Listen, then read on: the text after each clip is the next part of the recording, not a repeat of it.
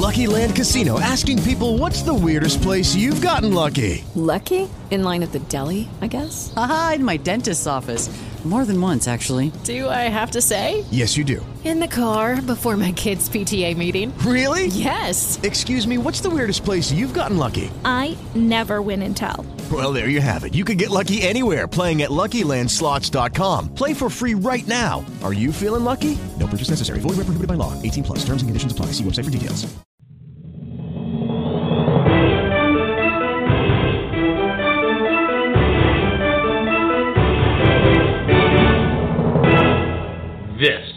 Is Backroom Politics. And good afternoon out there in Radio Land. It's Tuesday, which means it is time for the best political talk show you've never heard of. It is Backroom Politics live on Blog Talk Radio. We're getting closer to getting into the same room together. We're kind of all in the National Capital Region right now. I'm your host and moderator, Justin Russell. Joining me as they do every Tuesday. He is a retired one star admiral from your United States Navy. He is a man we know as Admiral Ken Carradine. Admiral Ken, how are you how are you doing, sir? Justin, how are you? Fine, Justin. I'm how are doing, you? Doing fantastic. And joining me from Northern Virginia, he is the former Undersecretary of Commerce who served at last count under four presidents. He is longtime Senate staffer, longtime Washington insider, and a very distinguished fellow at the Stimson Center. He is the man we know as the Honorable Alan Moore. Hello, Alan. Hey, all good here. Great. Also on the line, joining us from the Big Apple, New York City, she is the attorney for the 2016 Hillary Clinton campaign in the Buckeye State of Ohio. She is the person we know as Sharmila Jari.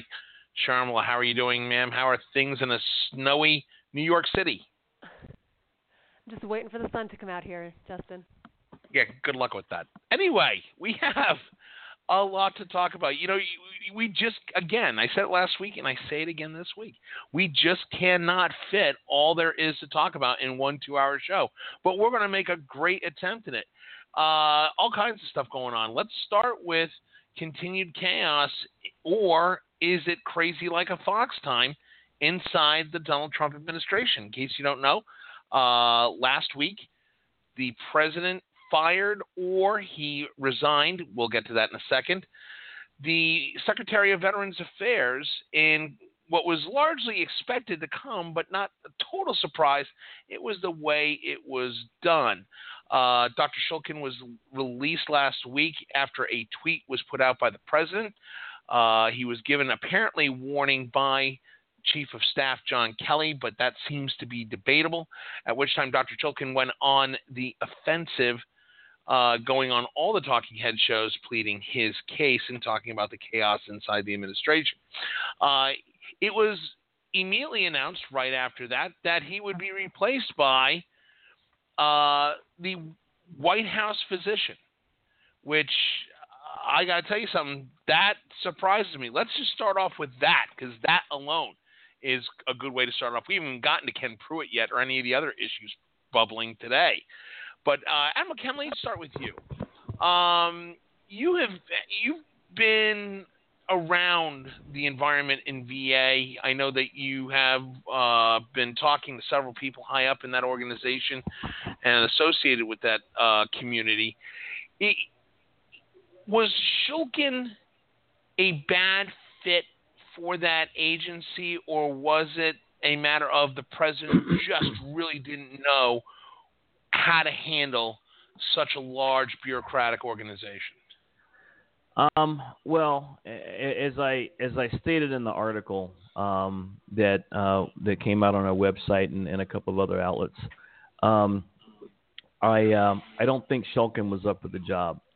I think that many people were surprised that the president picked somebody from the previous administration, um, somebody from uh, out of leadership that had been placed there by the previous administration in charge at the Veterans Administration. Um, I think that when the president came in, um, a lot of people took him at his word um, that he was going to be all about the vets. And, and and I got to admit, as dubious as I was about a lot of things the president said, um, I was at least hopeful that this would be the one area that he would be true to his word and he would you know be about making some substantial changes. And I, I, I was a little shocked, as were a number of people, when he picked the, dep- the, the person been the deputy to step up and, and lead the organization. Um, and that organization had, had, had, had some challenges. Uh, it was under his under his boss's watch, and, and he shared some, um, in my opinion, some some responsibility in that of um, people were dying, uh, literally dying in line waiting for uh, for, for, for health services. Um, so uh, I don't think he was a good fit. Um, I don't think that uh, many people in in the uh, the current administration understand that not only is this one of the oldest organizations, governmental organizations in the country, it is the largest, uh, and it is possibly the most uh, in need of modernization and and overhaul. And um, you know, when I was in uniform, I was never worried about the Veterans Administration because I was never going to retire. That's the mindset. and, and then and then here I am, and and uh, and you know, so uh, taking them, you know, uh, from the approach of being a, a possible customer of the organization, I was displeased, and being someone who's who's had some interactions with you know some of the folks that are working over there, I'm I'm uh, I'm equally concerned that you know the the right mindset the right team of people, the right leadership has not been been in place. And, and I will say this, um, you know, someone responded to the article uh, that I wrote last week on our website, with, uh, and with you know, with the challenge that I was trying to position myself um, as a as a better candidate than uh, than than Admiral Jackson. Nothing could be further from the truth. I would tell you that I'm no more qualified for that job than he is. And um, as I pointed out in the article, there are basically two types of military uh, officers um, uh, in our in our in our force. There's there's the line officers who are by and large the combat fighters and who get the lion's share of the leadership uh, responsibilities, and there's the staff corps, and it's that way in every branch except for maybe the Marine Corps. And um, Admiral Jackson uh, has not held uh, um, any of the major medical commands like Bethesda. Um, that's not on his rap sheet and it's going to take someone who's got a clear understanding of how to run a large, very large bureaucracy, coastal bureaucracy, uh, to even have a have a snowball's chance of getting that place straightened out. And uh, I'm like many vets, waiting for that to, that person to show up and uh, and be appointed. Admiral, uh, that, that's great perspective. Alan Moore, Admiral Ken brings up some really interesting points on the nomination of Admiral Jackson, the White House physician, to be the next Secretary of Veterans Affairs. Uh, this is a guy who, at most, has commanded a team of maybe 40, 45. This is a man who has never overseen much of a of a large scale budget.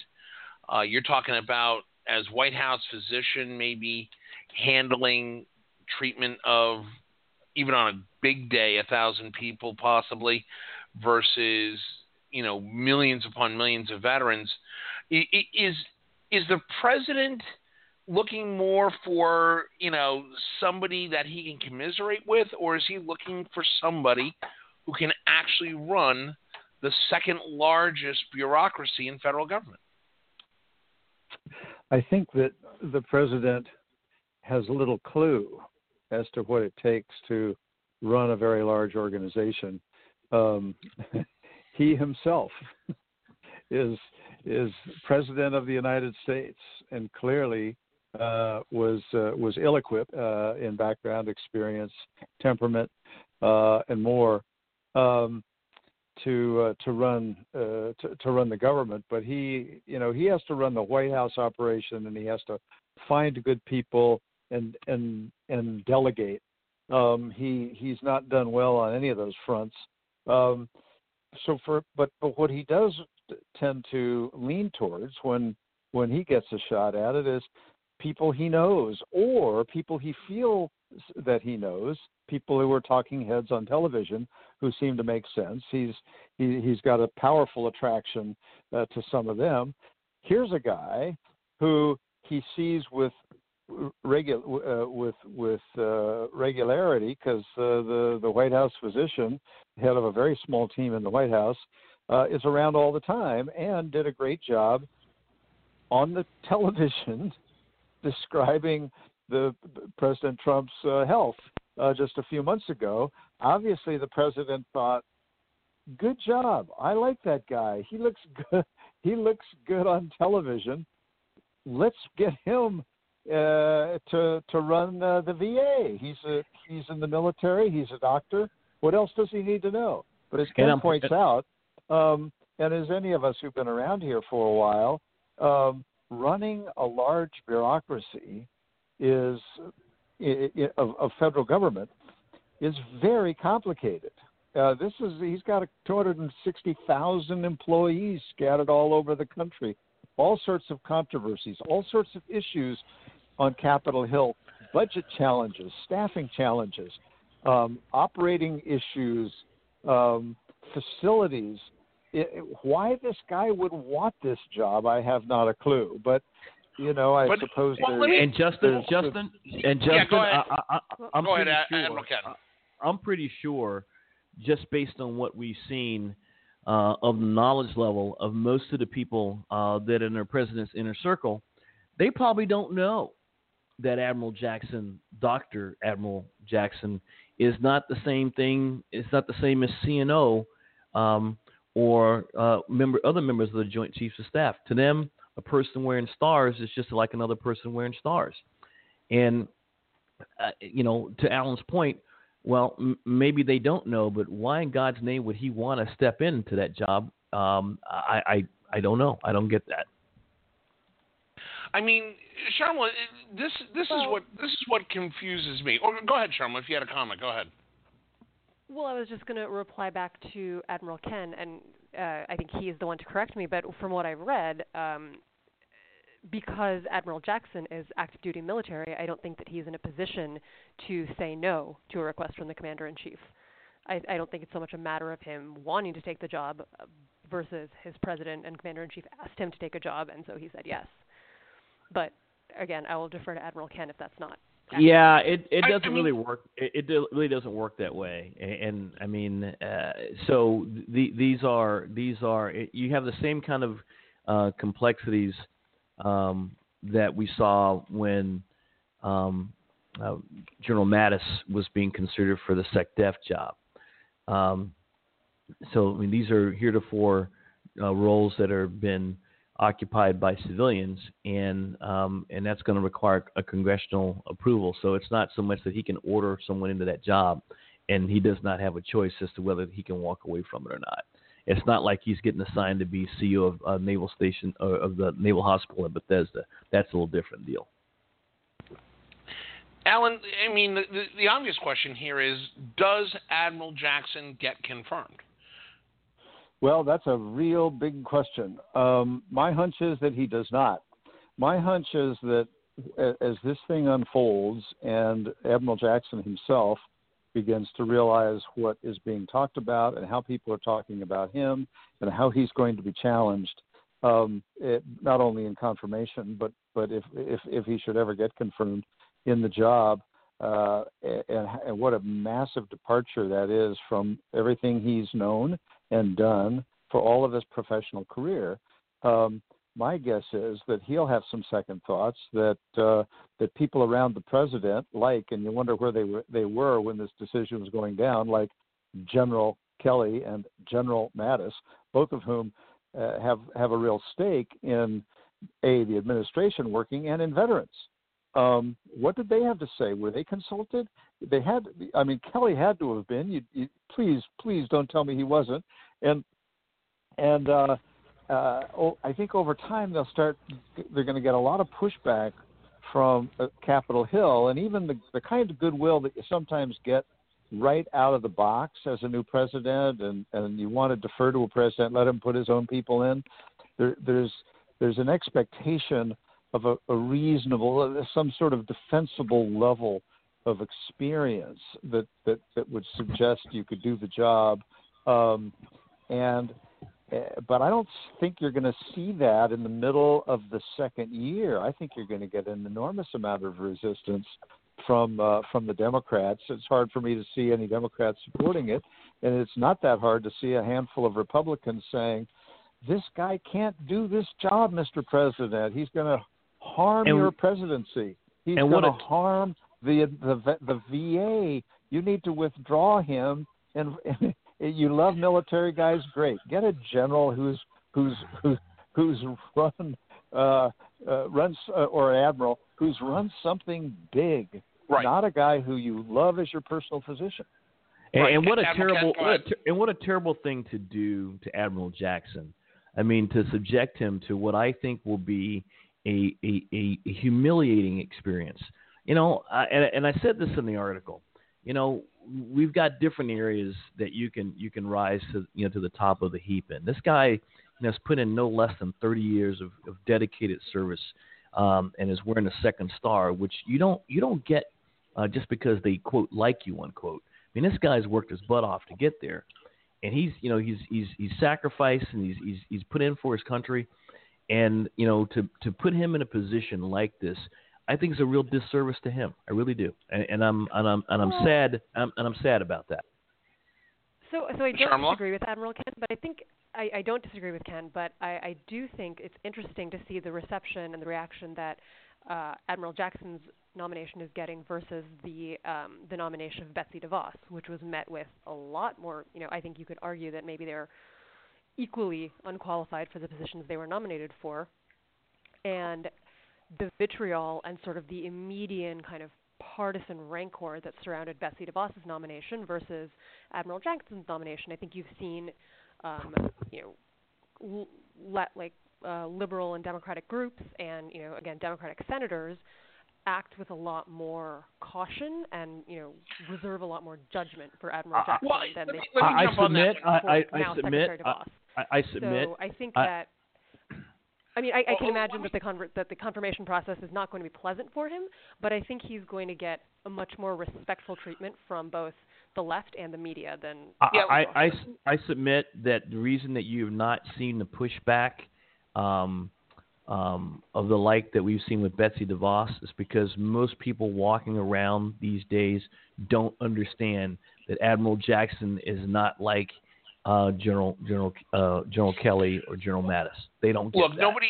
I mean, let's let's be real. Nobody, nobody in Washington is going to take a swipe at. I mean, you know, I think we're all in agreement that Admiral Jackson, although not the right guy to run the Veterans Administration, is in fact a truly good military officer. I think he's proven it.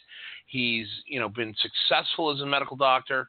Uh, he's worked in combat medicine. Uh, the man has been the uh, president's physician for two presidents. There's no question about his dedication to this country and the service that he's offered is is something that we're never going to be able to repay that debt to him. However, I do agree that when we look at Admiral Jackson's nomination at VA, uh, Ken, I will tell you what surprises me is, you know, even though he's a two star admiral, there is still a command cadre that he answers to. And what shocks me is that nobody in that command cadre has gotten him, or even his friends in the Flag Corps, has said, hey, you know what, Jack, problem. This is not the right move. Don't do this to yourself because you're setting yourself up for failure. Why has that discussion happened?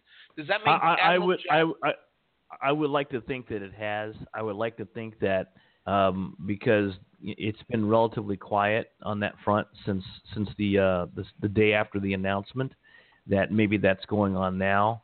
Um, I can tell you that that uh, at every every move I got made that, that I made prior to you know actually putting on the stars and I was going to the first job as well as everything else after that, there was always a good amount of counsel uh, from um, my brothers and sisters um, in the uh, in the in the the same warfare designator. So I like to think that that's going on. That he that he's leaning on those people, um, and and I'm hopeful that at some point, um, uh, common sense uh, on his part, uh, on, on, and if nothing else, um, just just a matter of self self preservation on his part will uh, will emerge, and, and uh, this will be just a another oddity that that will be aligned to the Trump administration in years to come.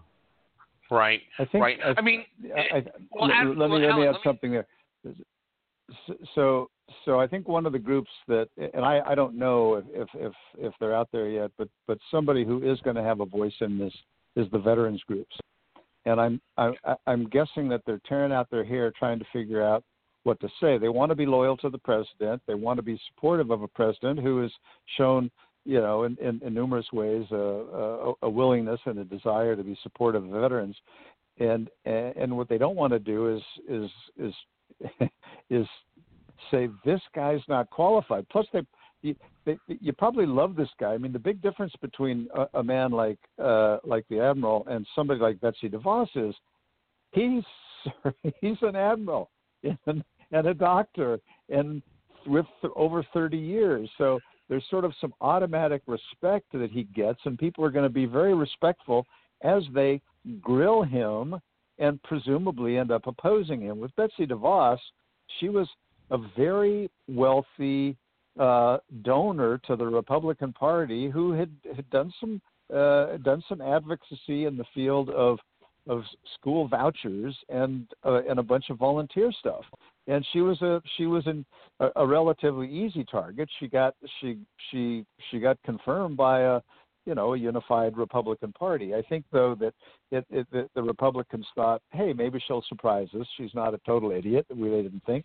And how much harm can she do? She can move out. I think the problem with the VA is that people are going to think he's not the right person. He can do harm to the VA, to the president, and to Republicans. So how do we move in a different direction here I, without I can tell you without turning on the guy? I can tell you right now that I've talked to several people inside the VSOs, the Veteran Service Organizations, and they are in conflict. You know, they uh, off the record, I've been or on background, I've been told that uh, they are really walking very delicately on this. Inside, they don't believe that this is the right choice. Some have even told me that this is a recipe for disaster. He's being set up for failure.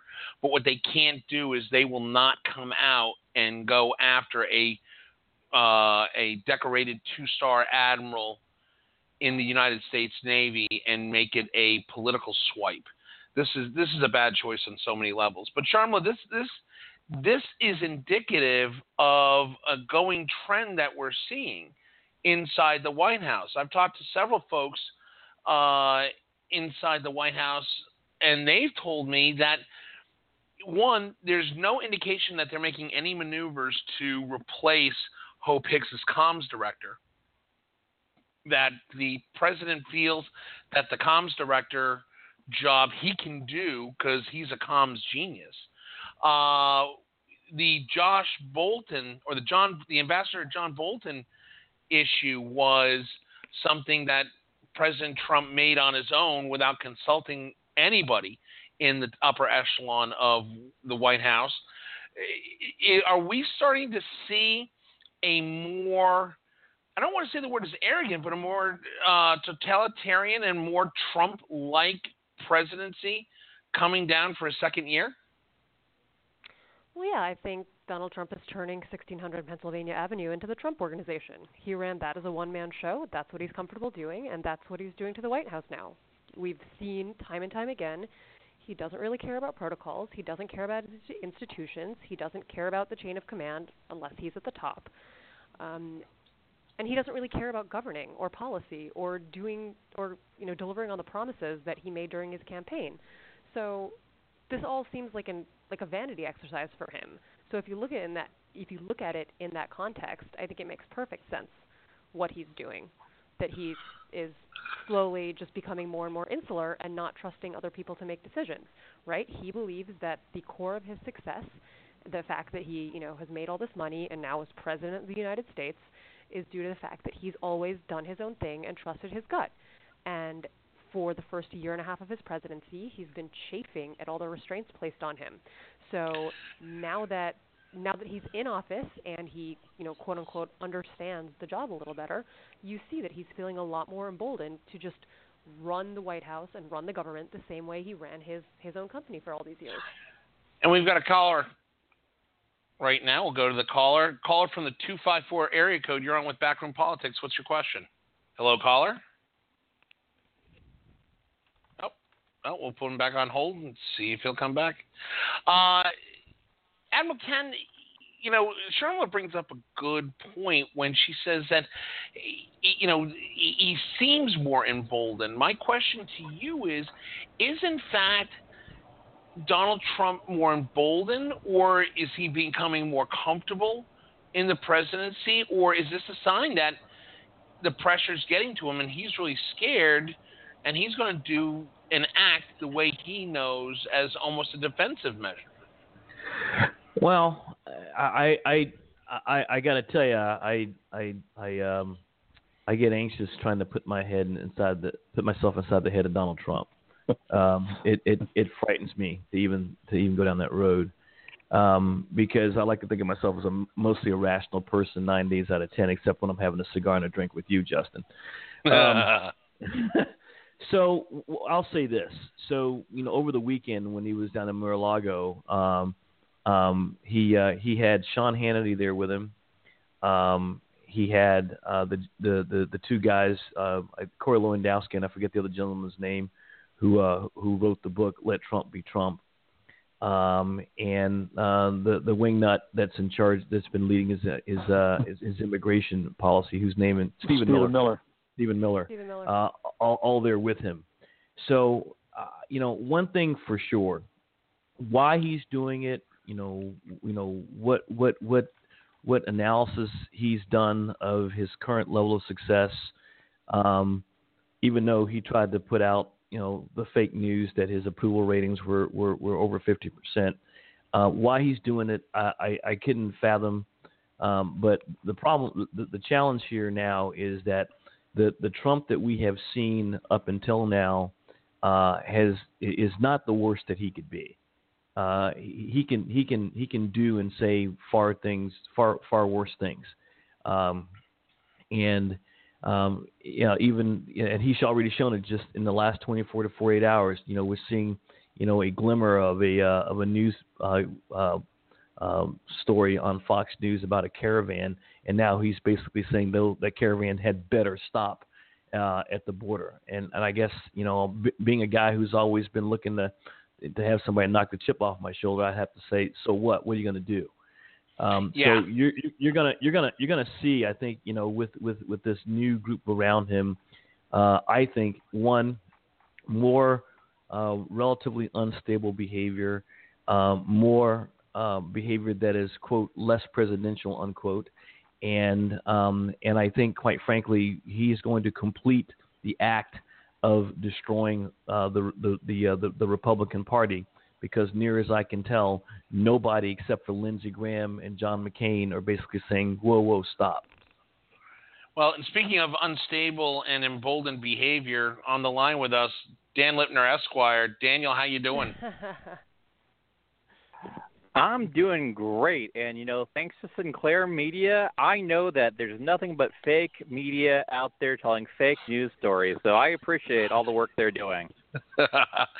hey, you know what, Dan? I'm glad you joined us. You know, here's the question for you: Is is is the emboldened new era of presidency that is Donald Trump?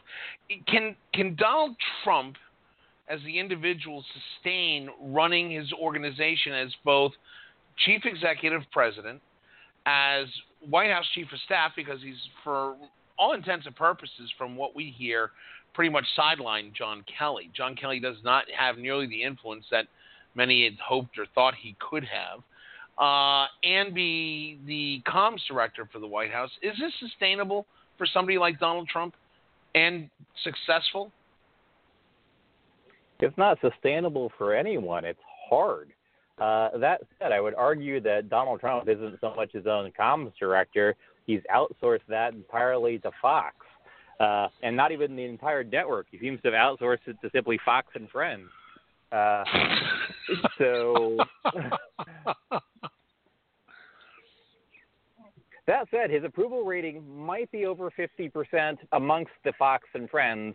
Uh, that, and I'm not talking about the, the, the fan base. I'm talking about the three people who host the show daily. So you might have two of them. Well, you know, Alan Moore. At what point? Because apparently nobody can really talk sense or give counsel to this president.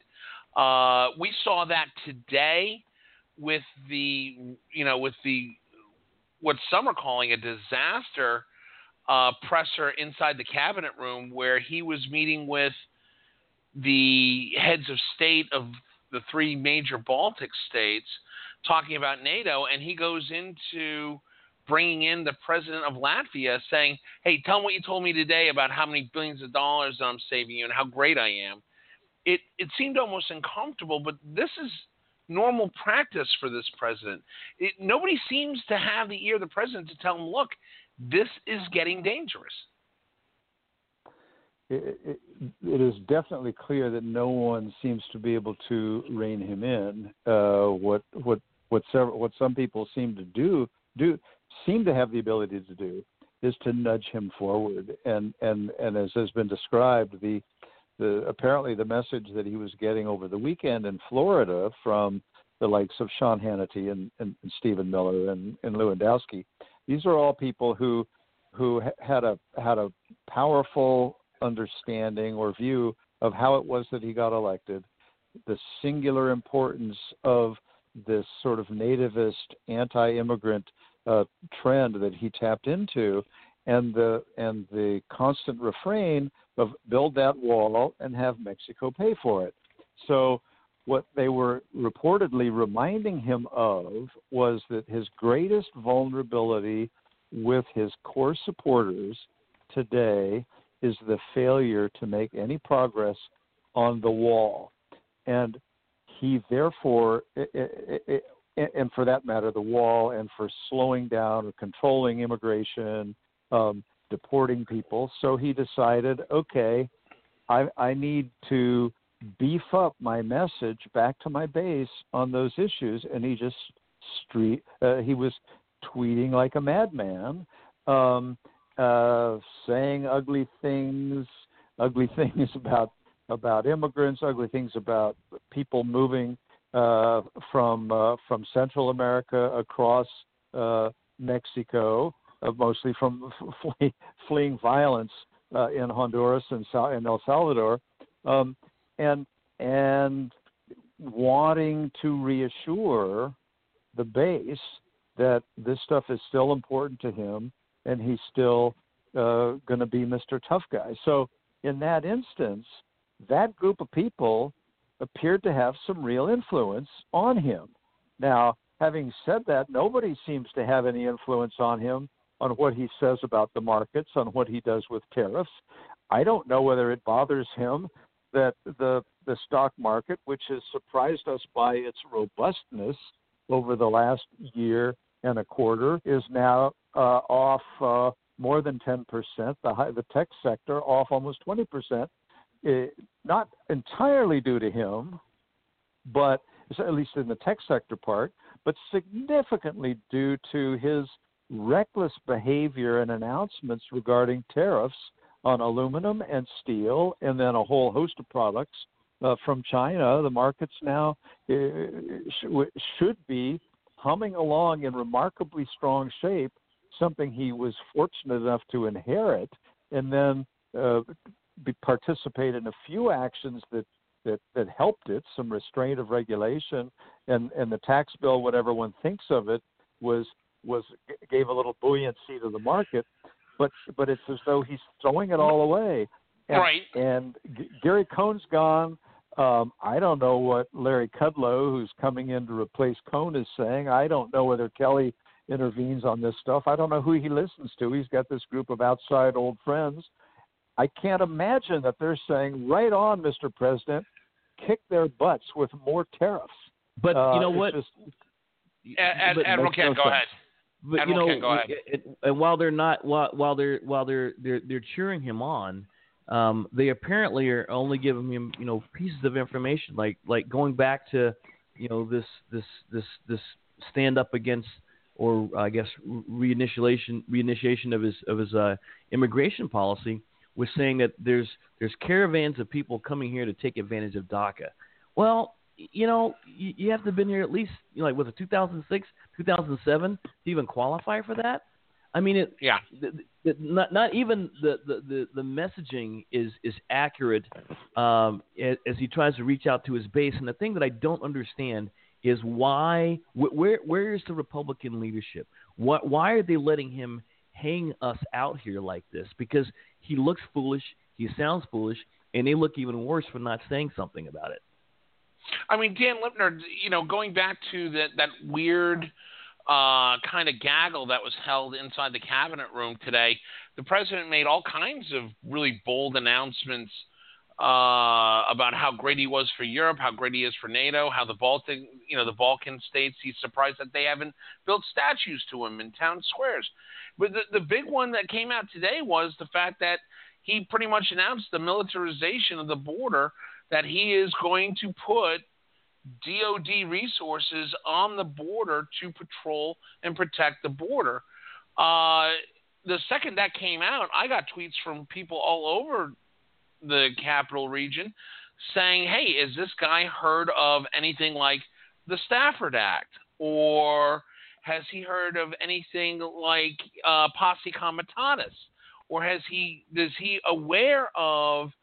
The DoD cannot have law enforcement authority over foreign nationals because that then becomes an act of war. Dan Lipner, this guy's making, this guy's writing checks that his his his White House can't cash. Um, well, um, so it's actually kind of an interesting question because it's not necessarily police powers to using the military to lock down a border um, it, it's an interesting legal question. I'm actually not.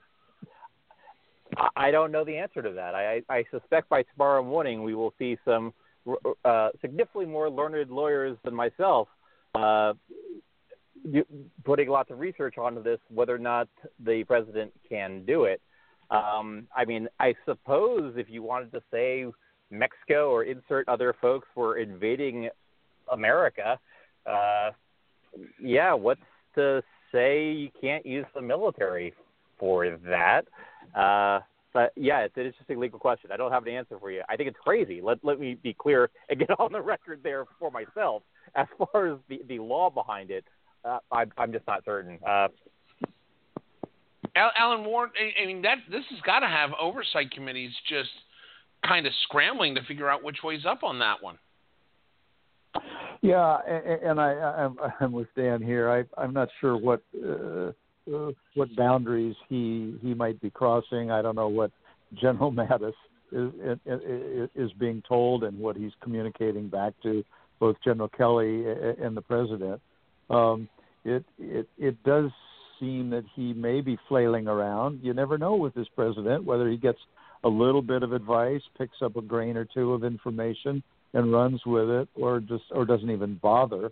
Um, but but uh, if if if he's talking about a major deployment, uh, and he's also dropped this notion of maybe letting letting the DoD pay for the wall out of its budget, uh, before you know it, um, any any excitement over the increased uh, defense uh, uh, appropriations um, is just going to go by the by, and and uh, we'll be uh, spending huge resources uh, down along the border, which is not what uh, it, it, he can't just move money around. So it, this would all take further legislation, but but uh, it, it's p- particularly bizarre on the heels of the big spending bill that he was so pleased about and patting himself on the back over for the increase in defense spending that he now appears uh, willing to divert huge resources, huge elements of of defense uh, to the to the southern border, uh, which was not which was not planned and part of right. the, the, the plan. And and Sharmila, you know, what what what should scare a lot of people in government right now is that when you know there's an election coming up in Mexico. Not only do we have the midterms coming up, uh, but we also have a, a major presidential election in Mexico this year, and the numbers I'm seeing out of Mexico City, President uh, Peña Nieto doesn't really have a chance of reelection.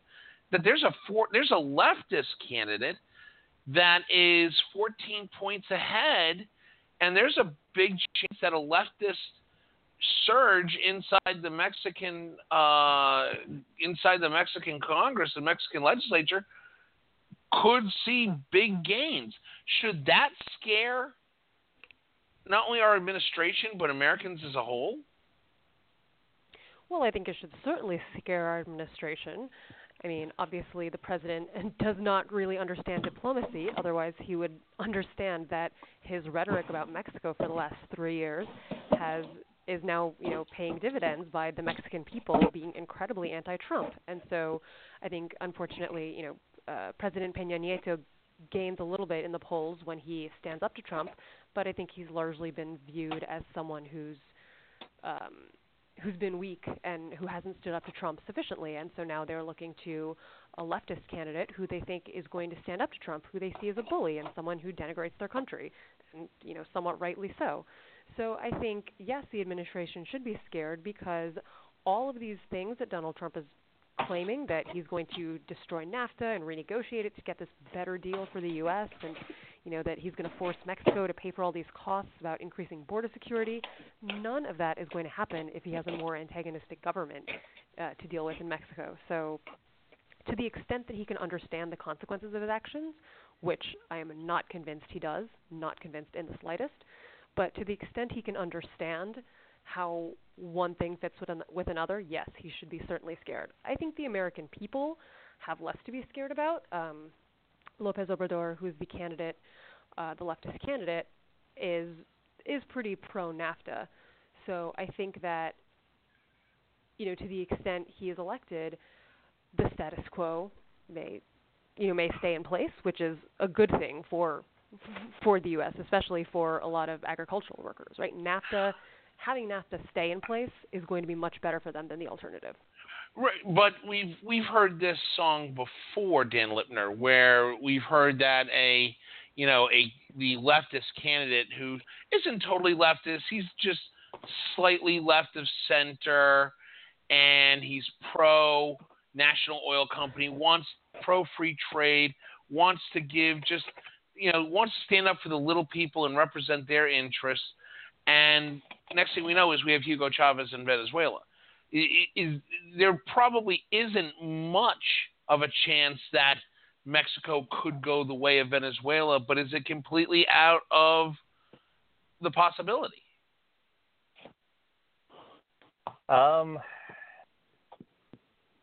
I, I suspect the answer is yes, but I don't. I, I would have to go further down the road of knowing more detail about the comparing the Venezuelan economy to the Mexican economy, and that said, I don't, I don't know how much of a manufacturing base Venezuela had before they became the vast oil exporter they did, which is part of part of what made Venezuela uh, a player for a while. And once oil prices plummeted, lo and behold, a the the uh, the state-run industry uh, suddenly began to flail when money started drying up for everything else. So, I mean, it's a lot more complicated than just saying this will lead to that. You have you have to compare apples to apples, and I just I, I can't speak authoritatively on one economy compared to the other. Alan Moore, is, is that not a consideration, or is is is that something? Is that something that making an enemy at the highest levels in Mexican government, the one thing we don't need is an enemy south of our border. Well, so it's certainly true. We we, we don't need an enemy on our border. Uh, the the Mexico economy and the Venezuelan economy are extremely different things. Um, and and uh, Venezuela was all about the oil. Um, Mexico's got oil. Mexico has got other natural resources. Mexico's got a huge manufacturing base that's that's on our southern border, Um, and and one of one of the re- one of the reasons that a lot of Mexicans don't come north is because of NAFTA and the and the uh, factories that were set up uh, within 50 miles of the southern border, where Mexicans can stay in Mexico and have decent jobs and have a house and a family and some level of of uh, security. Um, and all, all of that, of course, is is is critical part of uh, the the the economy of Mexico, which also has a has a huge uh, tourist component. Um, although there's been increasing violence both in the on the west coast and even in the uh, the east coast, the Cancun and, and south area, where increasing warnings from the State Department uh, are going out about being particularly cautious about going there. So they've they've got a number of areas of vulnerability, but the, the, the two economies and the two governments are very, very different. Yeah.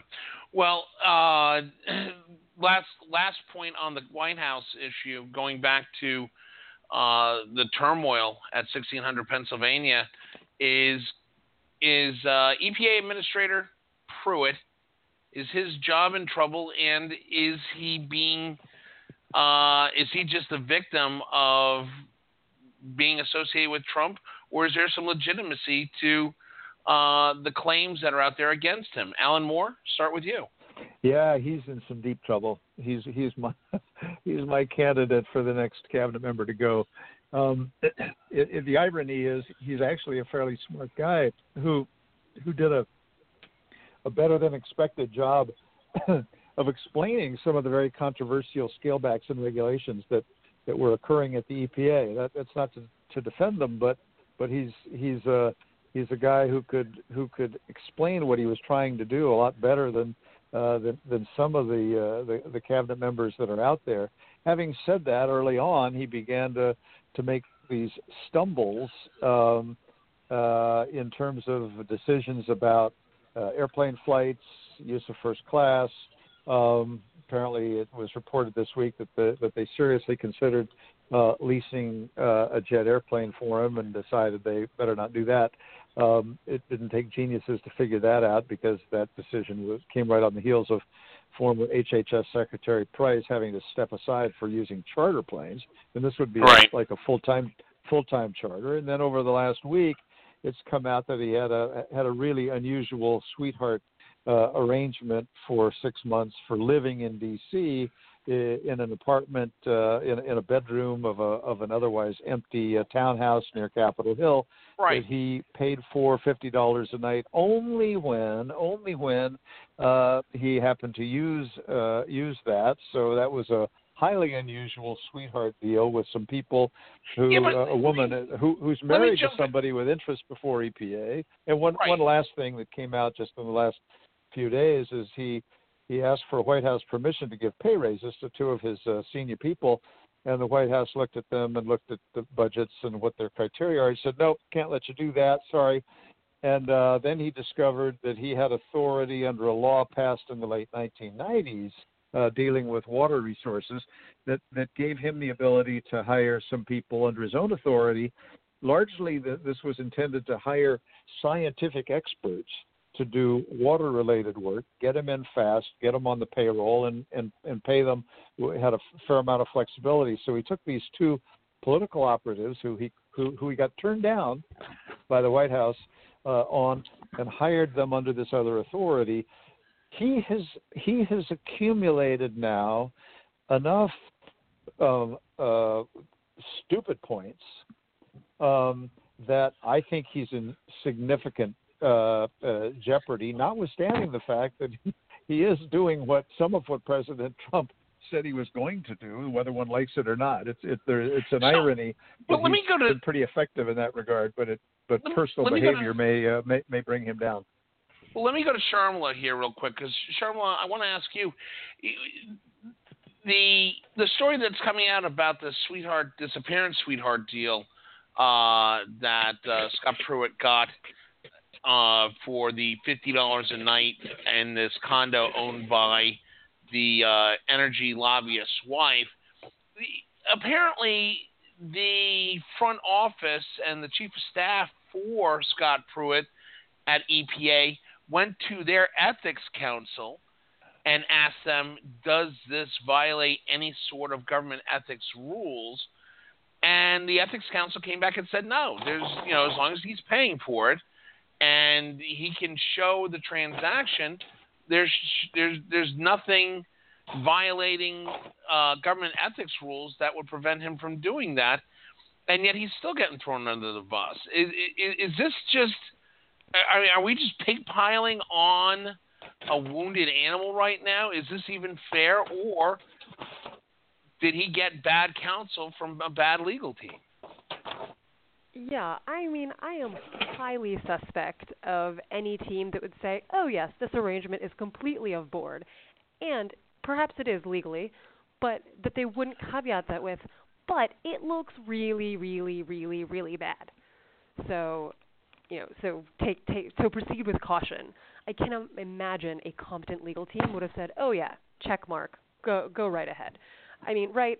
Even if this is not blatant corruption, it's one of those situations where it's really like if it walks like a duck and it quacks like a duck, it just it appears so um, corrupt and so not arm's length on its face that I think it's it's hard to overcome that perception. And unfortunately, yes, maybe he's getting railroaded a little bit, but politics is about perception. And right. He knew that when, right. when he took the job. Right. Well, I disagree with take... Sharmila. Uh, oh, go the, ahead. The if you make enough if, if you make enough enemies if you make enough enemies in the building, well, I definitely think this. It's hard for me to believe that this isn't uh, doesn't violate uh, government ethics uh, criteria. He, he may have left off the uh, the little bit about uh, the interest before EPA.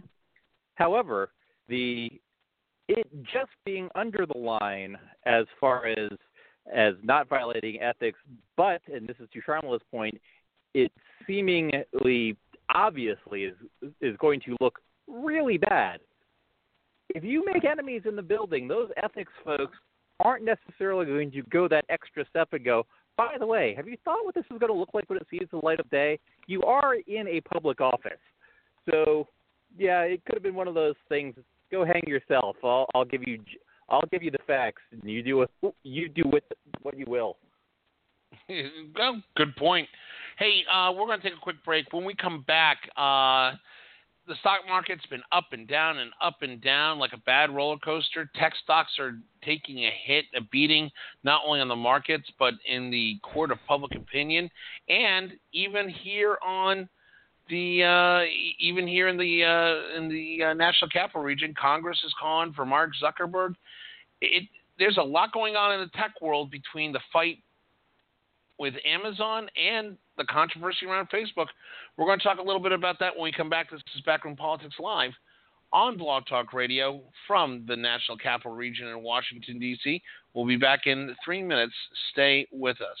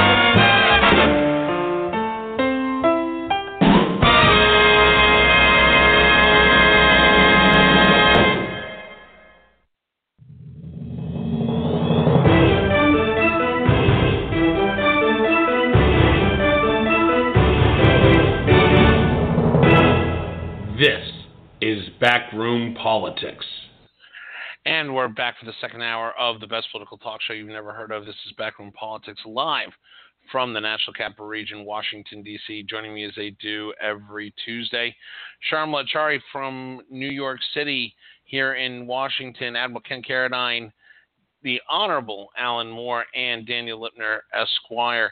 Hey, uh, let's talk a little bit about the the really hard week that's been going on between the tech stocks and two tech giants.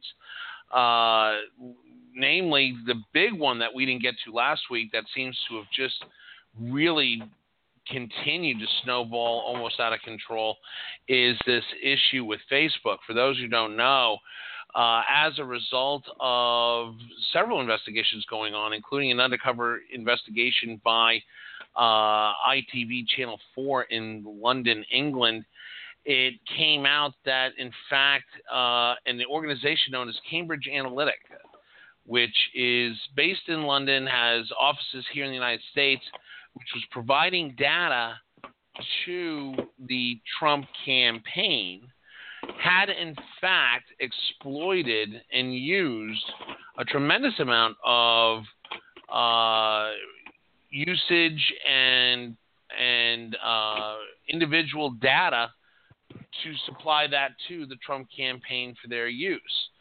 Uh, it is still an investigation that's continuing. It is a uh, PR nightmare for Mark Zuckerberg and his team out there in Silicon Valley, but it brings up bigger questions, including using the big R word, which is regulation. Should this be regulated like almost a utility?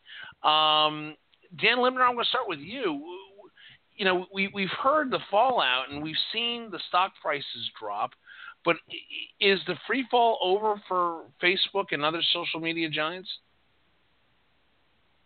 Um, that's to be seen. It's hard for me to uh, believe that Facebook's going to to just vanish off the face of the earth, and they're going to have to do a, a whole lot of uh, cleanup work uh, along the way a few years back, I don't know if folks know the history of the iPhone uh, and actually the somewhat comical uh, battle between Facebook and Apple. Uh, but when the iPhone first came out, it basically lifted all of your data and uh, shared it with Apple. So uh, the uh, CEO of Apple coming for, coming forth and saying, you know, we take our customers' privacy seriously, uh, is only after that they got their own uh, smackdown when this came out, and people were kind of shocked that their data was being shared, much to th- their surprise, uh, with the uh, the big big Apple data. But that has since changed, um, and Apple, it while different from Facebook, having a few pieces of hardware that uh, re- change the market. Facebook is simply uh, a huge data machine and with no hardware backing. So they most certainly have to take a different bent to rectify things, at least in Western countries that uh, have respect for privacy issues. Um, but yeah, they're going to have have some some work ahead of them. The bigger thing is, and my little opening joke about Sinclair Broadcasting and uh, their uh, on all station editorial statement, uh, there could be some co- connection here, and seeing how this plays forward in a uh, 1984 sense of whether or not regulation comes in with corporations and corporate media controlling things. There's there's a certain synergy here that if it comes together correctly, really could lead to uh, regulation and breakups. But we'll see what happens. It, Alan Moore, does it sound like that there's a, a case to be made that regulating these types of social media companies like a utility uh, is is that is that outside the playbook right now, or is that something very real that could happen in the next couple of years? Alan Moore. Can you hear me? Oh, oh there we go. Yep, yep. You broke up there oh, for okay. a second. I'm sorry. So yeah, so there's a, there's a couple of phrases here. Regulating like a utility is uh, is a loaded way to put the question. J- Dan talked about regulating and breaking up, a different kind of loaded question. There's also just regulating, not necessarily like a utility where you're where where you're taking a look at at pricing and price increases and things like that that we uh, in, in sometimes regions.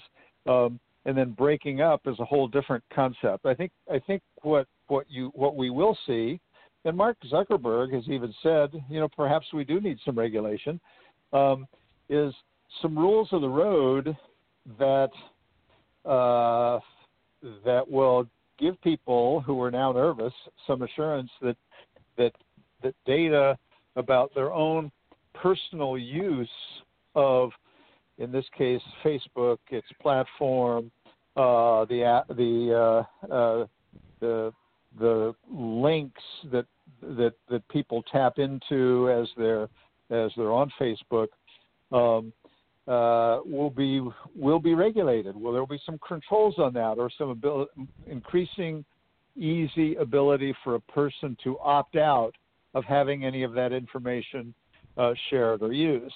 Having right. said that, um, uh, it, this I'm intrigued and, and, in some ways amused by by this uh, uh, Apple versus Facebook battle. Tim Cook decided to wade in here and basically take what looked to me a bit like a bit of a holier than thou line, saying, "Oh my gosh, you know, I, I we, we would we have a lot of information about our people, but we would never do anything like that." And and Zuckerberg, to his credit, said, hey, we're trying to make a service that 2 billion people are now part of available at no cost, no out of pocket cost for poor people. The only way you can do that is if you create a revenue stream, and that has to do with advertising, and and it, we got to right. be very careful how we do that. But but that's what we're trying to do. It's uh, he, what he didn't say is when is when is Apple going to start giving away iPhones uh, to to the poor? Um, right. It's two or stop charging for different animals that do that, that that do different things. The, the the Facebook people got very careless and and and, and allowed some things to happen. They weren't they were they weren't dutiful about it. Even I think when some warnings began to emerge, they didn't j- jump right in and say, "Wait, the Russians are doing what?"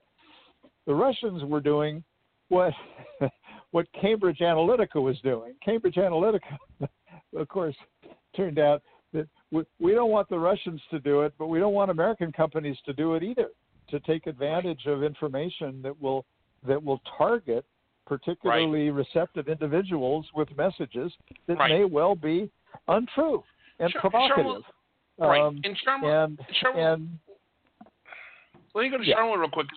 Sharmila, I want to ask you. It, it's is there an irony here that we see like everybody wants the free and open internet, the net neutrality crowd are the same ones screaming about the privacy issue with Facebook. Is is there a hypocrisy in that argument? Well, I think that net neutrality and, and privacy are two separate issues, right? I, I think that perhaps the, the crowds that are cheering them are are the same, but I don't think that there's hypocrisy in saying that you want a kind of unbiased internet versus saying, you know, I think that that well, uh, companies that hold significant amounts of our PII should be responsible with it and shouldn't be selling it to third-party providers. That being said, I fancy myself a bit of a liberal a libertarian. I'll coin that phrase on the show today, um, because I, I find myself agreeing with Mark Zuckerberg's arguments that you know Facebook, yes, it's become used as a public utility, but it was never created or intended that way. Everyone's use of Facebook is strictly voluntary, and I, you know, I was not to brag, I was one of the first users of Facebook back in 2004 when it just started at a few colleges, and even then, all of us said, hmm, this site is completely free for us to use, assuming, you know, back then everything was free. There was no added functionality that you paid for. And we can see people and, you know, post photos and do all this cool stuff. Like, how do they make money? They've got to be selling our data somehow. they've got to be scamming us on the back end. So I think that you know the premise that Facebook that your data is not secure on Facebook has always been baked into the cake a little bit. So I do think it's a little ridiculous that people now are getting so outraged that Facebook, of all places, hasn't kept their data secure. Well, and Admiral Ken, that, that brings up a really good point here, is because, you know, again, I go back to the the question I asked Sharmila: is you have this net neutrality crowd that wants uh, a free, unbiased internet, and again, I highlight the word free.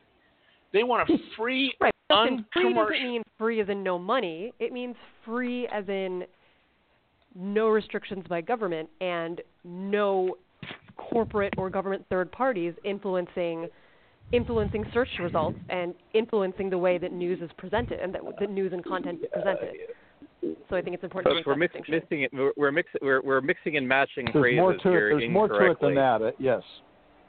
Uh, The, how the, so? The, the net, net net neutrality is net neutrality is about the pipe.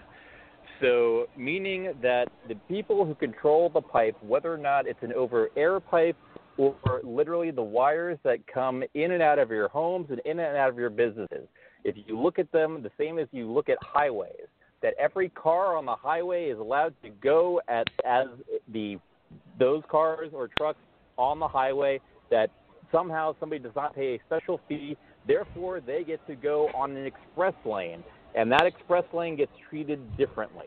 That's net neutrality. It is a very different creature from what we were talking about for the privacy issues on Facebook. Mm-hmm. Both arguments have real merit and all sides of them, but we're mixing and matching the argument rather horrifically here. So let's tr- try, try and keep this balanced. So you had a Yeah, question, go ahead, Admiral Ken. Go ahead, Admiral Ken. Go so, ahead. So I, I as I, I will I will label myself a luddite in that um, I, I withdrew from Facebook uh, the year I became an admiral in the Navy, and the main reason for that is because I was uncomfortable with the level of security of of the information that uh, that was on it uh, on Facebook about me. What I have found interesting is that I am surrounded by people, both family and friends, who are uh, just absolutely, uh, um, um, you know, just complete, complete Facebook junkies. And uh, and I think Sharmila brings out a very good point. Is that one? It is free, and if you did not process the thought that your information was going to be used somehow, because as far as I know, Facebook never quote guaranteed to anyone in writing that their information would not be used somehow. Then they should not be surprised um, that um, that uh, Cambridge Analytica, as well as the Russians, and oh by the way, the Iranians have been out on Facebook and LinkedIn for quite some time now. Don't so don't think that that's a safe place either. Um, you know, one of the things that I, I think when we talk about regulation um, is is in my mind, Facebook reminds me of uh, of, of a newspaper that has a very, very, very, very large uh, large audience. And in the case of the Russians, um, they put out information on, on the on the Facebook channels that was not validated. So in, in my mind, if if if, if Mark Zuckerberg uh, and his board do anything uh, without there being federal uh, intervention, is to put some sort of editorial staff in place to start making sure that some things are checked, that some some background information are checked, especially uh, on the on the on the stories that are the more inflammatory, uh, the ones that get people turning out in the streets, holding up signs and throwing rocks and stones at cops. Uh, I I really think that that if they do nothing else, some sort of editorial layer needs to go in place. Now that being said, then you got to worry about freedom of speech, so forth and so on. This is not a simple problem.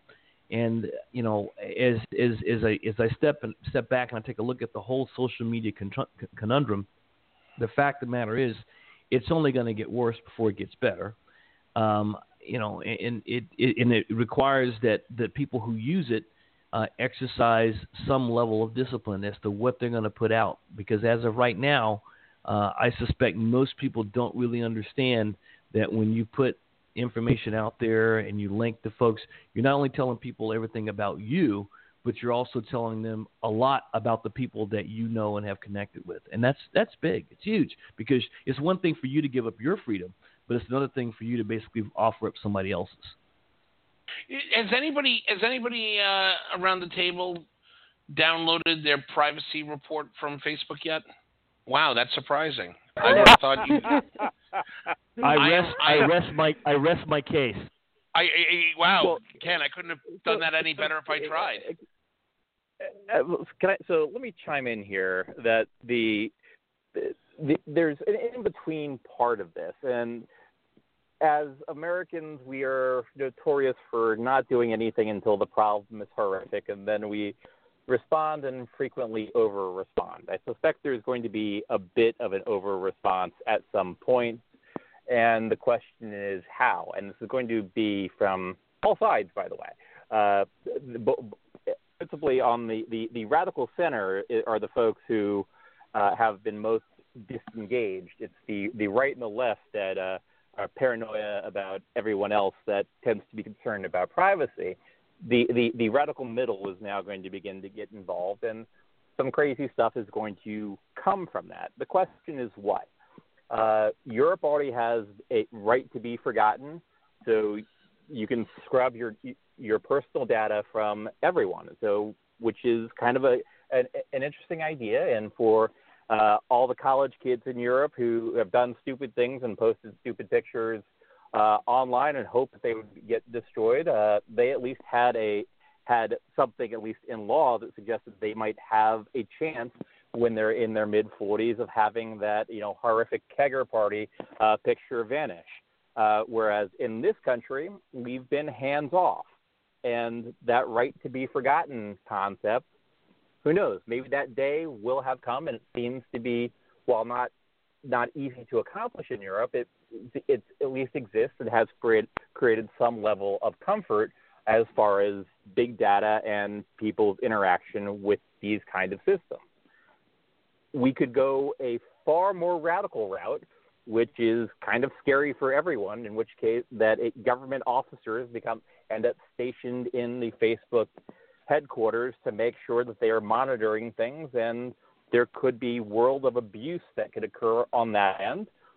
Or to Sharmila's point, the idea that this free free I I don't want to call it utility because there is no necessity in Facebook, but this free service that is provided uh, by by uh, the Facebook folks that it, it can be regulated out of existence because the profitability just vanishes and nobody wants to pony up the cash along the way. There are a lot of choices here, and uh, obviously there, the choice of also doing nothing is out there as well. People can flail about and nothing can happen, and people will just complain about it. That's also a possibility. But which choice and which route we go down is the question. And I, I doubt we're going to be in the all or nothing category but it's to be seen what actually happened.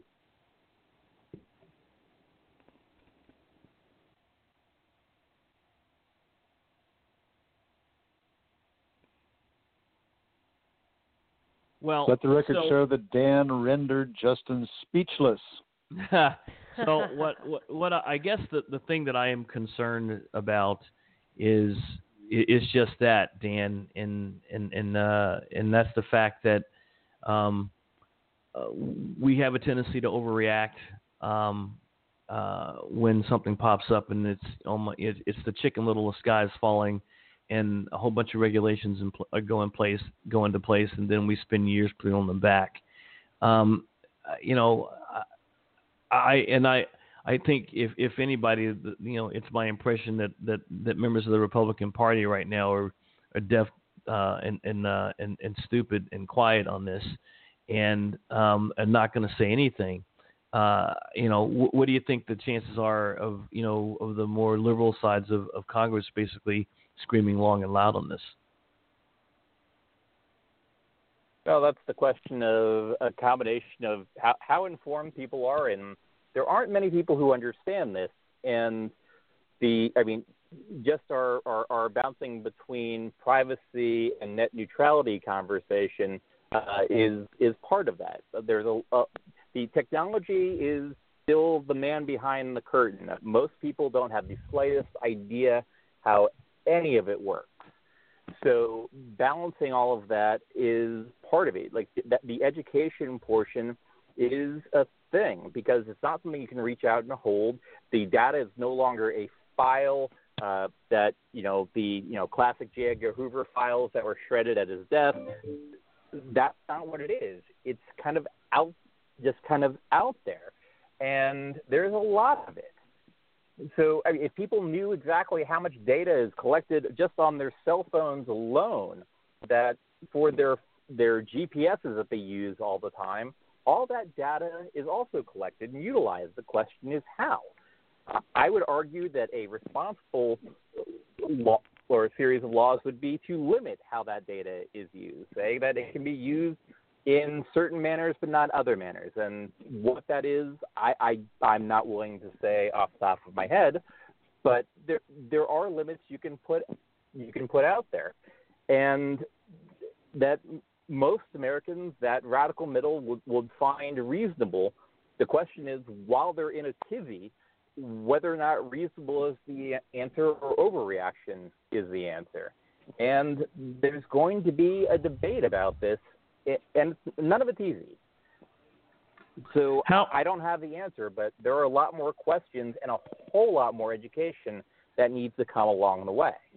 So, so some number of uh, I want to say it's almost two years ago we had the whole Edward Snowden uh, uh, outing of the um, of the intelligence services uh, taking call data um, and using that to you know to go after after terrorists. Sharmila, do you, do you think there's any kind of correlation between that um, that you know I guess alleged breach of privacy uh, by the phone company and the government um, and and uh, what's going on with Facebook? So sorry, Ken. Can you can you repeat that that analogy? I, I said some about two years ago we, we dealt with Edward Snowden outing the uh, the intelligence Mm-hmm. services mm-hmm. using using phone records uh, to go after terrorists, um, and I was asking you know what your thoughts might be you know with regard to uh, how this stacks up against uh, the situation with with uh, Facebook stacks up against that. Well, I think it's utterly different, right? Because Facebook is a private company. So to the extent that the government so was using I'm sorry? So is Verizon. Right, but the but in that case the government was compelling these phone companies to provide this data so that they could, you know, that they could surveil these these terrorism suspects. In this instance, Facebook is selling your data to a another private company. No one's being compelled here. This is just selling of data to a private third party that's using it for nefarious means. I think that they're. I, I think it's apples and oranges, to be honest. Well, I, yeah, I think it's apples and oranges though because the Facebook is by its nature um, publicly uh, communicated, group communicated information that's out there for for uh, a cluster of people to to see. Telephone conversations are typically one-to-one conversations where there is implied, assumed privacy, and that was the the, the, the concern, the violation, as we've already discussed. I think with with regard to Facebook, there is an acknowledgement when you participate. Uh, the thing that caused Ken to stop using it, and that Sharmila so accurately portrayed, is this sense that that that you post information, you receive information, you're not sure what happens to it, but you know it's not private. You know that you cannot, you, you don't have that privacy assumption. That was what was violated no, you're, you're, with with regard to. Well, no, and to, also. No, no, no, no. But uh, you you you've you've already overstated it. So one of the items for Facebook, and one of, and if you caught the reporting, it's come out, and it's true that if you want to try to put put a dampener on Facebook and privacy, is to delete it from your phone. If you if you think Facebook is the only company pulling data off your phone, you, you, uh, you got another thing coming from. So as I as I mentioned, the the the GPS stuff on your phone where you're using Google Maps, I have a strong suspicion that data is used for other things as well. Google is making money off of that. They are selling it. The nefarious purposes that can be gleaned from almost any piece of data, if you have enough of it, is entirely possible. So the idea that the the privacy thing, I, as far as I'm concerned, when I'm asking Google for directions to, to McDonald's, that's a private conversation between me and my phone. That is not, in fact, what it is. But people's concept of that information matters. This is this is part of the rabbit hole that really needs to be dealt with when talking about this issue. It's not easy. Dan, are you are you suggesting and I that? think I think Dan's completely right. Well, let, me ask this question, Dan. Are you suggesting that um, there's almost a naivete in not just the American culture, but in the in the broader social media culture that says, I mean, are we, are we, are we ignorant, or are we just putting our heads in the sand, basically, when it comes to privacy and what happens in that private discussion in the cell phones? I, I think you've already while social media you you're you are literally giving some additional information on top of everything. The the amount of data collection on a zillion different things is huge. I mean, let's just go as simple as the convenience of the new Easy Passes that take pictures of your license plates when you're going in and out of DC. And by the way, you don't necessarily need an E-ZPass anymore all of that data can be utilized unless there is a regulation saying that the companies that have been outsourced to actually manage these kind of things cannot use this data for other purposes or sell it for other purposes. The answer is it can be utilized for other purposes. The real question is who owns it? Now, one of these, it, going down that road, I have argued, and this was an issue way back when I was in law school, is defining that it actually that that your information actually has a value. So you actually get skin in the game. That for every penny that somebody makes off of you, you get one tenth of a penny, even though the the the metric is probably way off. Your your each individual bit of data is probably worth significantly less, but you getting a cut of the action would at least suggest that you have skin in the game, and so people can can consciously opt in. So, yeah, companies can make money off of you as long as you get a piece of it as well. But if you choose out, you get out on all fronts and they can't make any money off of you either. That's a concept that I believe, if you want, also want to put the marketplace involved, could actually allow us to play out. But at the moment, the value is unclear. You have no idea what you're worth. And this stuff is being traded blindly in dark rooms you have this idea what's happening to any of it. Well, what Dan is suggesting also is, in the alternative, if it's if it's hard to know what the value is of this this information that's floating around out there, you could basically wipe every app off your phone, and then if you want to use Google Maps pay for, you could you could download Google Maps and every time you used it, you could pay a nickel or a dime or some pay for this stuff, and and there might be an arrangement by which you could be guaranteed assured uh, uh, with penalty of of the federal government or a state and local government uh, of a state government coming in and, and enforcing it so that your information could never be used, but you have to pay every time you use one of these services. I'm not saying right. it would be easy to do Actually, that, but just to, you, you wouldn't sort need of government. The, the, if, if if it has value to you, it would be a it would be a tort. It would be theft. You could actually sue for the value, and then you could have class actions at play if you actually assign that you actually own the value of your information. So you wouldn't actually need government regulation. The private sector and, and courts could take care of it. Sharmila, do you agree? Yeah, I agree with Dan.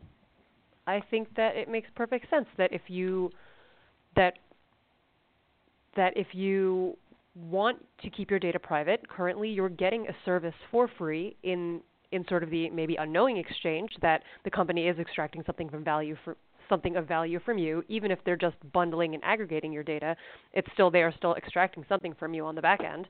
And I think if you want to make that transition more that transaction more upfront and put a cost to it, I think that makes perfect sense. And uh, by the way, uh, just want to talk uh, breaking news coming out of Silicon Valley.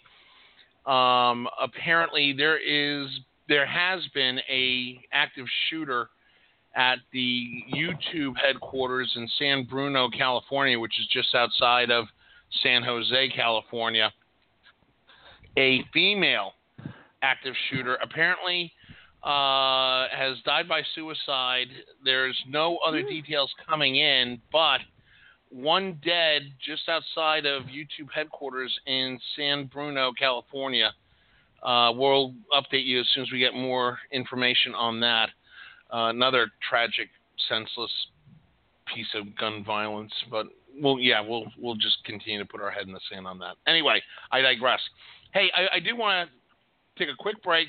When we come back in in in 30 seconds, I want to talk about this situation with Amazon. This Amazon situation is heating up, and it is incredibly interesting and could be uh, a real division in the Republican Party. This is Backroom Politics. We'll be back in three minutes.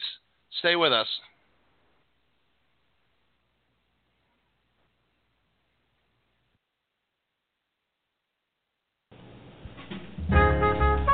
This is Backroom Politics, live on Blog Talk Radio.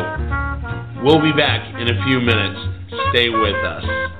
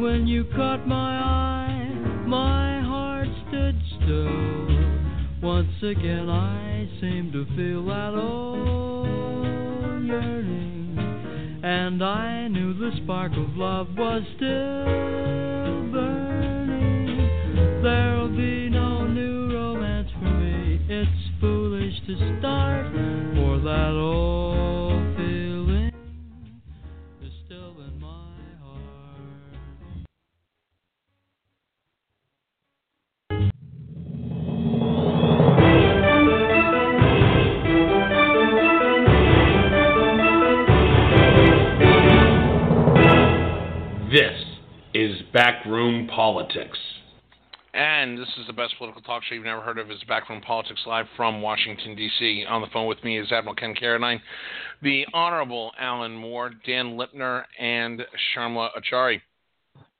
Hey, I wanted to uh, jump in real quick and talk, since we're talking tech, we couldn't go any further without talking about the situation between the heated fight between the White House and Amazon.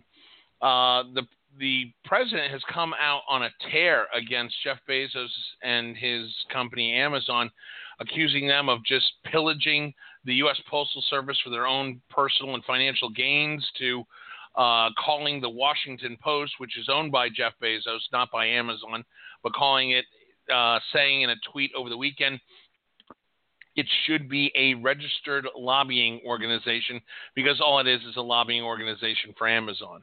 Uh, there have been, even as late as today, this afternoon, again, Donald Trump coming out with the fact that uh, it's not fair to the American people, that Amazon is paying less than the general American public for package delivery, and that Amazon is getting rich off the backs of the American taxpayer. Um, first of all, it strikes me as being odd that somebody who's supposed to be pro American initiative, pro American ingenuity, and pro uh, American business, somebody like Donald Trump is literally coming out and hammering one of the biggest and one of the big success stories in American economy in a while. Alan Moore, why does how does this make sense in Trump world? And is is there some legitimacy to what the president's talking about on Twitter? So, this is another one of those uh, kind of head shaking things. He, he, it's pretty clear that he's jealous that Jeff Bezos, uh, at least uh, before he, the president, was able to talk down the value of his stock, which is the kind of a horrifying notion. Bezos was apparently the richest guy in the world, and and that that really got under uh, the president's skin. Um, the president apparently, for some time, has going back some years, um, uh, was was aware that internet internet selling was often uh, untaxed, meaning no sales tax was collected, um, and that it really was an unlevel playing field vis-a-vis uh, brick and mortar, so-called brick and mortar uh, retailers.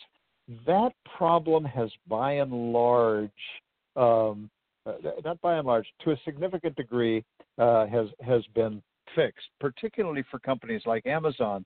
If Amazon actually fulfills the order from its own warehouses, it follows the tax laws, the, the, the sales tax laws in the jurisdiction that it where it delivers the product. The problem, though, is, and I haven't seen much conversation about this, and I don't know that the president is even aware of this. Who knows? He tends not to be a detail guy. Um, uh, and he gets the big picture wrong plenty enough. Forget the details. Um, but but about two thirds of Amazon deliveries are they're just the delivery platform for for third parties. So it's not Amazon fulfillment.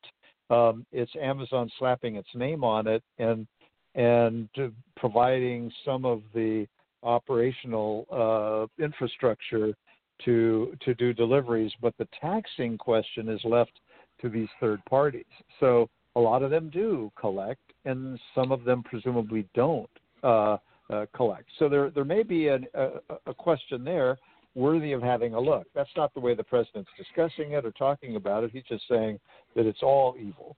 With regard but, to the postal service, with regard to the post, so but with regard to the postal service, where he says they're getting a sweetheart deal, Amazon pays the what what the U.S. Postal Service charges. I've seen different analyses of whether they actually whether this is one of the few areas of profitability for the postal service. It's certainly the one growth area. Um, as as as snail mail, if you will, has has largely disappeared uh, from the face of the earth. Um, but then I've also seen a, a, an analysis uh, just in recent days that says that that uh, the the actual cost uh, is is about a hundred. Uh, I'm sorry, about a dollar and forty cents more than the government charges Amazon. Now, I don't know that that's true, but you have a you have a special board, uh, a, a U.S. Postal Service rate commission that looks at these things and sets rates. Um, and uh, unfortunately, they're shorthanded these days. They don't have enough commissioners to actually sit and, and, and make decisions. So Amazon doesn't get special treatment. It pays what, what, what the going rate is. And there's a debate about whether it's uh, ends up being subsidized or not. It should not be subsidized, but it's not Amazon's fault if it's if it says what's the rate for high volume users. Here it is. We'll pay it. If it's a dollar more than that per package, we'll pay it. Um, the, the notion of the president going out publicly pounding um, one particular company, in particular because he doesn't like the Washington Post, which Jeff Bezos happens to own personally, or Bezos himself because he's so extremely wealthy, really is frightening. It, it is. It, it speaks to autocratic behavior that is not part of the uh, American tradition for good reasons. Um, and uh, and if it's not illegal, it should be. It, it it's a dangerous but, matter for this right. president to so personally attack individuals or companies. Um, it's not the first time he's gone after individuals, and it's ugly right. every time. And this is another case where where billions of dollars of market value have have have uh, fallen off of uh, of Amazon's uh, uh, market capital, capitalization, uh, and and done at least on paper financial harm to millions of people. Yeah, but Admiral Ken, in another example of the president kind of twisting facts or not wanting to deal in reality. Uh, Amazon, when it does utilize the Postal Service, has the same benefits as anybody else. There is a special bulk rate that you get when you when you ship X amount of of packages through the U.S. Postal Service. That's always been the case, but yet Trump makes it look like that Bezos took advantage of the Postmaster General and cut some mega sweetheart deal. Uh, is is this really something that can really play with the base in Trump world? Well, again, um, uh, being being very afraid, you know, to try and get inside the head of a of a of a member of the Trump base, because um, that that frightens me almost as much as getting inside the president's head. Uh, I think the thing that that I find interesting um, is that you know here's the president who basically marketed himself as a deal maker. I can make deals better than every. I can make deals better than anybody. All the deals that all of all of all the former presidents have made were just bad deals because they know what they were doing. Well, Amazon made a deal with the Postal Service, you know, and um, it, you know they, they they they they signed their name on contracts. They they made a deal, and that's where this needs to end.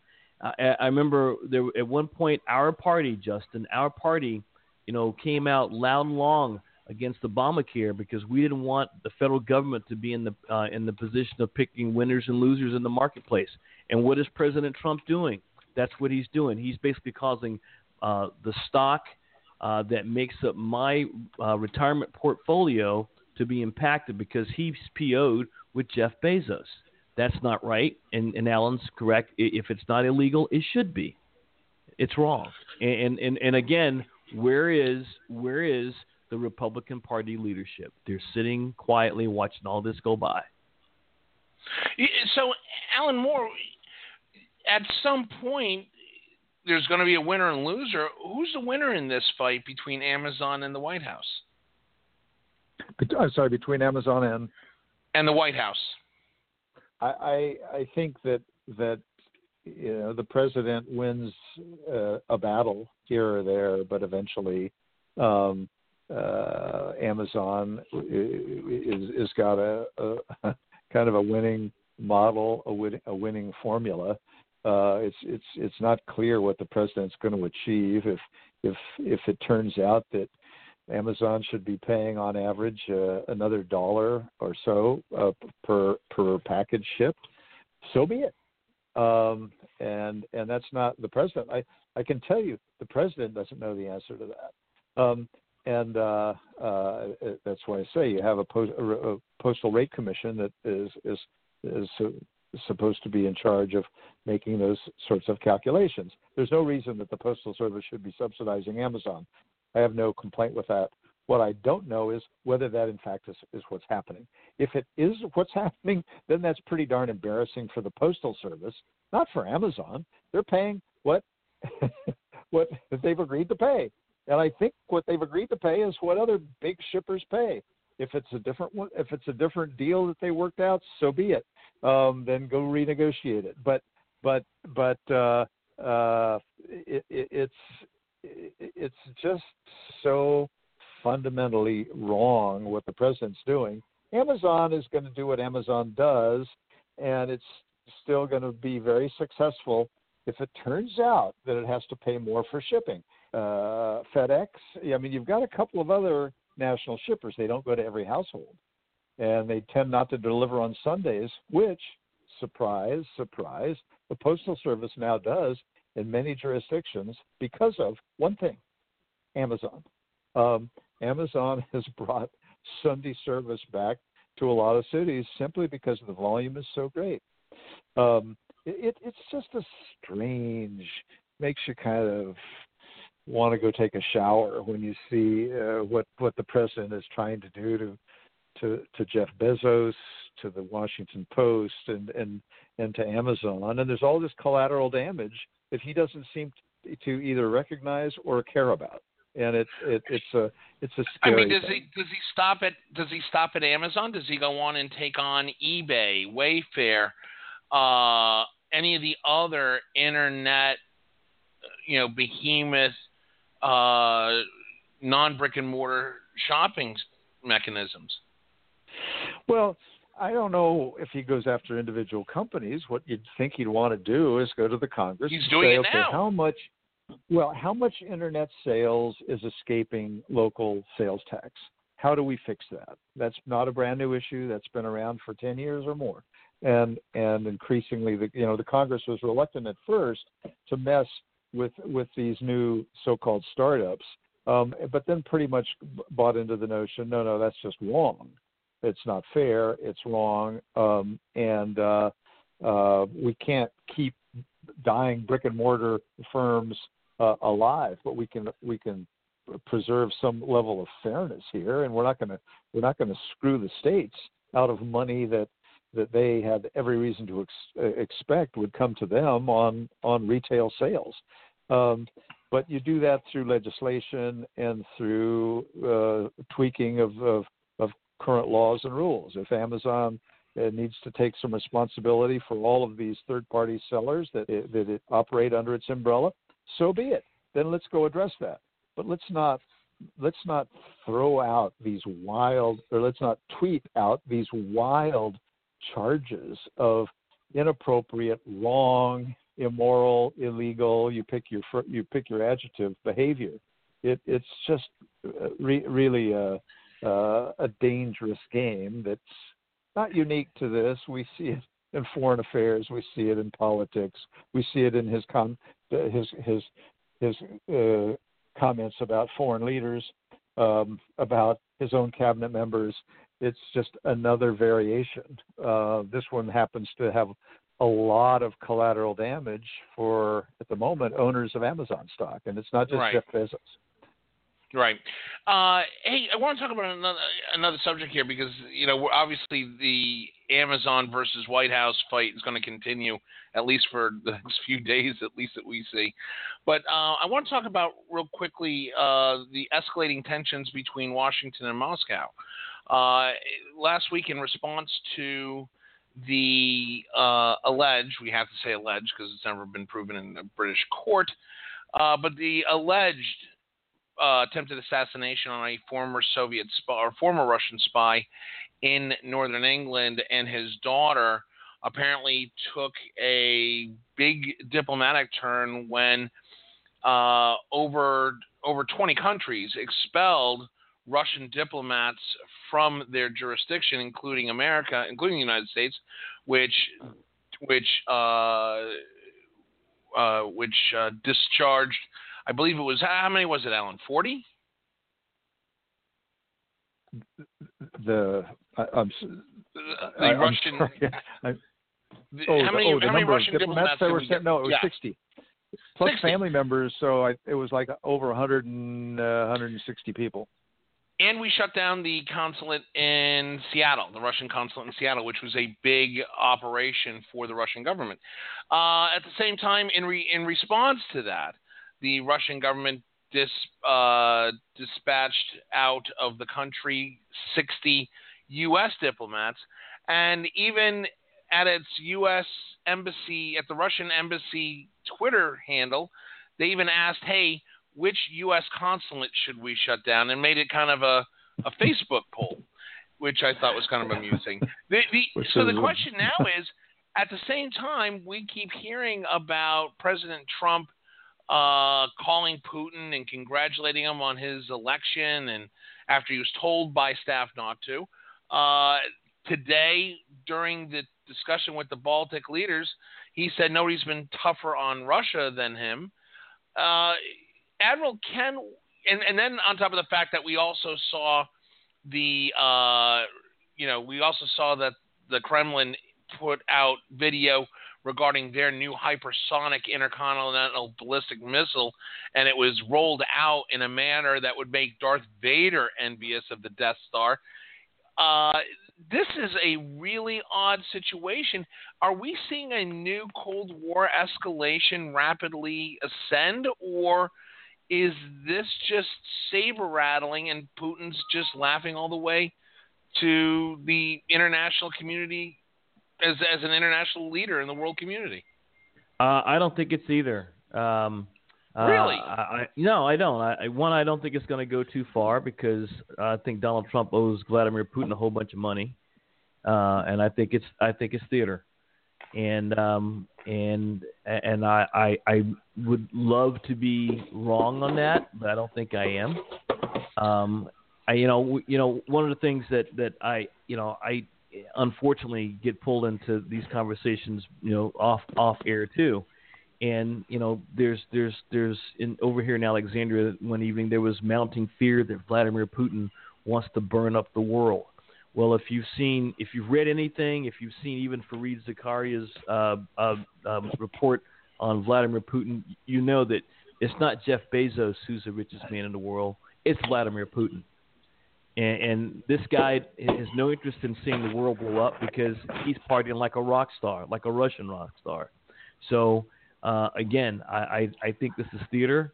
I think if we're still talking about this eh, 15 days from now, uh, I'll be surprised. Uh, but uh, I don't think this is a new Cold War at all. And um, and I think you know uh, kicking out you know you know 60 plus Russians um, you know doesn't make a dent in uh, in in their budget, and uh, and it sure as hell uh, doesn't uh, doesn't really impact us that much. So what big deal? Moving on. Alan Moore, do you agree that th- this isn't a Cold War? This is just a big kabuki dance?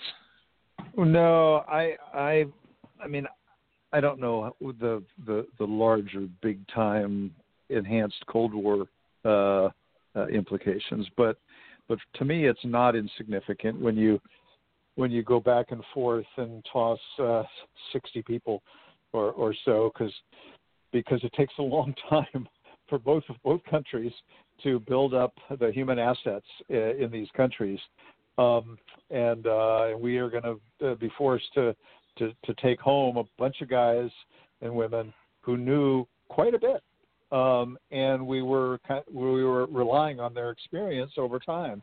And is they it, still is do. It, is it is it is it crippling? Nah, but but it it's. Uh, it, it, it, it, let's hope it stops right where it is. Both sides, you know, we kind of acknowledge that they've got people gathering in intelligence and, and, and trying to figure out what's going on in, in America. We got people that are that are doing the same thing uh, in Russia, particularly in in St. Petersburg, which they shut down. That was a much more important to us uh, consulate than uh, Seattle was for the Russians. But but you you run the risk of this stuff uh, escalating, and it's pretty bizarre. You got a president who's patting himself on the back for congratulating uh, Putin on his election, and then and then uh, apparently talking to him about why don't you come to America, come to the White House, let's uh, let's talk, and talking about that, uh, and then in the meantime comes back and is persuaded that he's got to show some toughness. So he says, okay, let's uh, what are what are the options, and decides to, to throw out whether it's 50 or 60. Um, uh, it, it, it's uh, it's a haphazard way of doing things, and the, the the what you really need to do in these cases um, is work with our allies, not just the UK in this case, where which was the target of this poisoning, but with with our European allies as well. You want to move together, and sometimes sanctions are better than kicking people out. Um, they're they're more painful. We, we we know that in the past um, the the Russians have chafed under some of these sanctions, um, and and uh, uh, and you can do that in combination with with your allies because when when it's pretty clear that the Russians have used a very high tech weapon, this this poison, um, then uh, then anybody that is dealing with uh, with Russia uh, is exposed, and uh, this is not your everyday kind of poison. I'm going to well, check out. I've got to go to another thing now, you guys, but uh, uh, well, I'll, Alan, I'll, we I'll, appre- I'll leave it to you to sort it out. Well, we appreciate it, Alan, and thanks for joining us as always. Uh, so Ken, Al, what were you Alan, make. Al, Alan makes my point.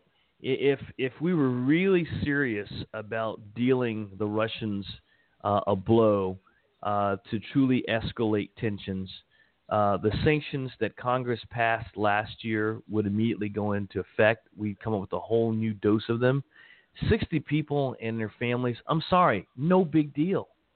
I mean, the, the military, the military, uh, the uh, um, uh, the, logistics command out of Scott Air Force Base moves uh, moves. That's a fraction of folks they move every day. So what? Big deal. If you really really want to hurt the Russians, you, you start doing you, th- you start throwing sanctions at them, and we're not doing that. Is, is it is it a matter of uh, Trump enjoys the saber rattling more so than listening to his advisors and and putting into place actual things that could take Putin and the Russian government down a notch? Uh, are you asking me that? Yeah. Uh, I, I I don't know that he enjoys it. I think it's safe.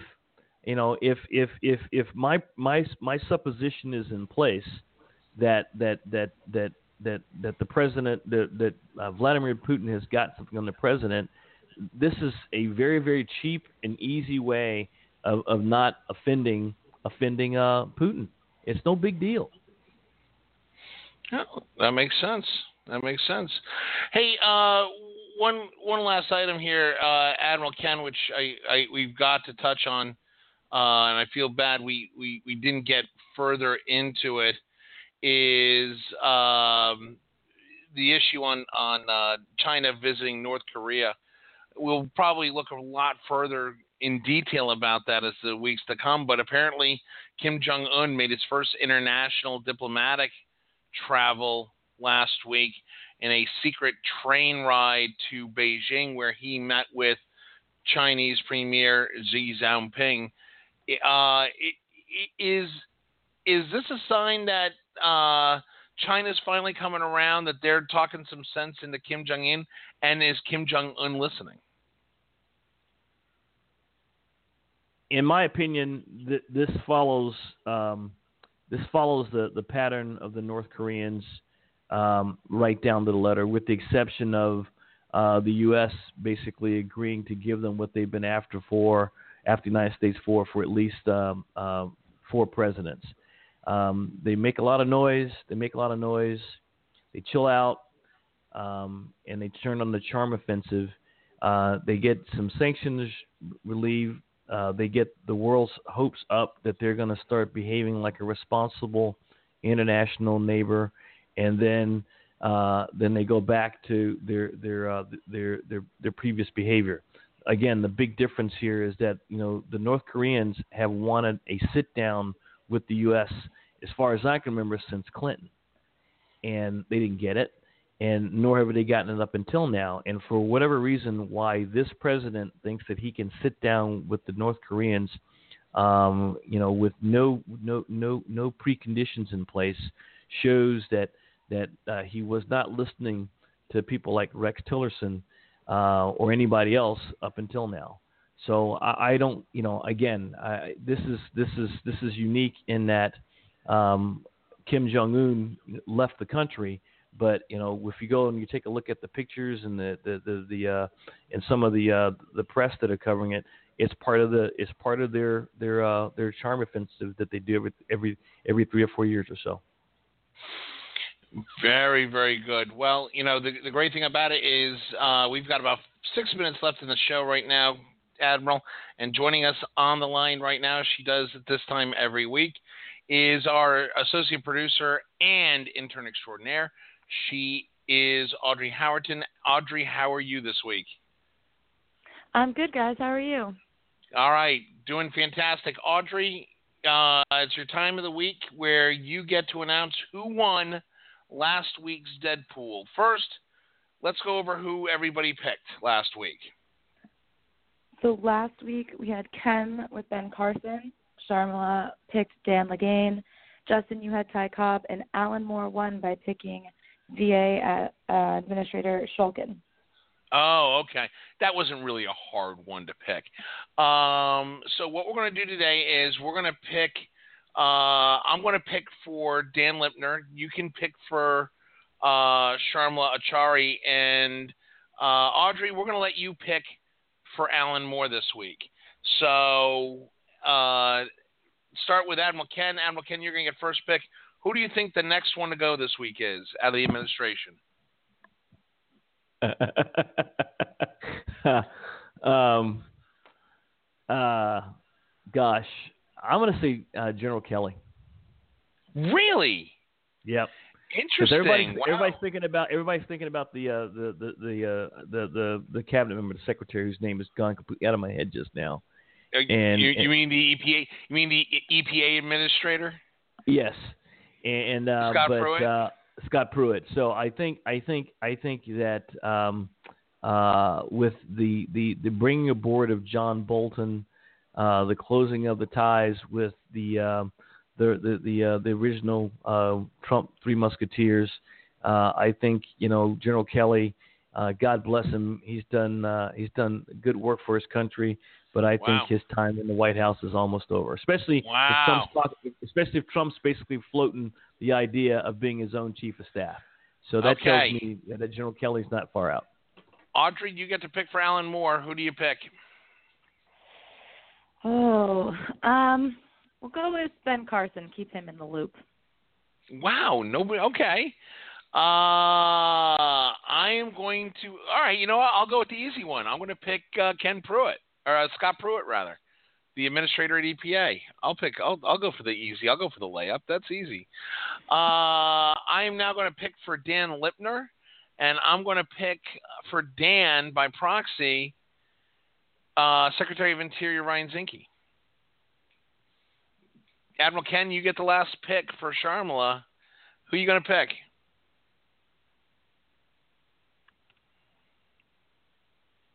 He's looking on the internet. Actually, I was looking for the mute button. oh, there you go. Yeah, we heard you type. Betsy, Go ahead. Betsy DeVos needs to go, man. She she's Okay. an awful embarrassment. She needs to go. I mean, Okay, uh, so you're you're picking Betsy DeVos for Sharmila Achari. Yeah, I know Sharmila were here. Uh, you know, she wanna she wanna you know make a point of not not letting the ladies be safe from the dead pool. So I'll I'll put Betsy DeVos. Okay, done and done. Uh, we obviously will post this on our Facebook and our Twitter post, uh, which uh, Audrey has done a great job of uh, getting that going. Uh, but with that, with uh, two minutes left on the show, Audrey, how are you enjoying your experience here in Washington? It is a crazy time to be here in DC for sure. Nothing nothing stays the same from Monday to Tuesday, nonetheless Monday to Friday. So it's quite the experience. Okay. Okay. Very good. Uh, well, with that, we're coming to the end of another edition of the best political talk show you've never heard of. This has been Backroom Politics live from the National Capital Region in Washington, D.C., in Northern Virginia ish. Uh, on behalf of Admiral Ken Carradine, Audrey Howerton, the uh, wonderful legal mind of Sharmila Achari and Dan Lipner, and of course the Honorable Alan Moore. I'm your host and moderator, Justin Russell. We will be back next week live from Washington, D.C. Uh, hopefully, we'll be all in one room together. We're getting close. And you can always follow us on our Twitter page, our Twitter handle, uh, at Backroom Politics. You can also follow us on Facebook at Backroom Politics Radio. Uh, you can also follow us at our new, newly designed website, which is www.blogtalk, um, www.backroompolitics.com. And you can always uh, email me your comments and thoughts, uh, Justin at backroompolitics.org. Uh, listen, everybody have a great week. We'll see you next week. And uh, come on, don't let me down. Scott Pruitt's gonna, I'm going to win the death pool this year. Have a great week, everybody. Bye bye.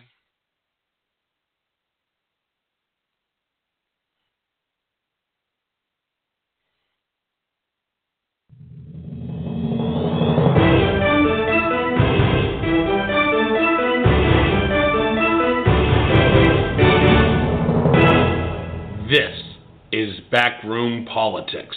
Hello, it is Ryan, and we could all use an extra bright spot in our day, couldn't we? Just to make up for things like sitting in traffic, doing the dishes, counting your steps, you know, all the mundane stuff. That is why I'm such a big fan of Chumba Casino. Chumba Casino has all your favorite social casino style games that you can play for free anytime, anywhere with daily bonuses. That should brighten your day a little.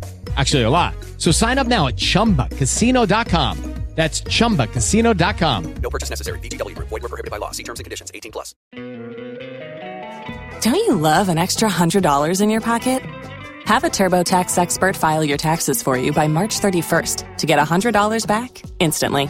Because no matter what moves you made last year, TurboTax makes them count. That means getting $100 back and 100% accurate taxes only from Intuit TurboTax. Must file by 331. Credit only applicable to federal filing fees with TurboTax full service. Offer can be modified or terminated at any time.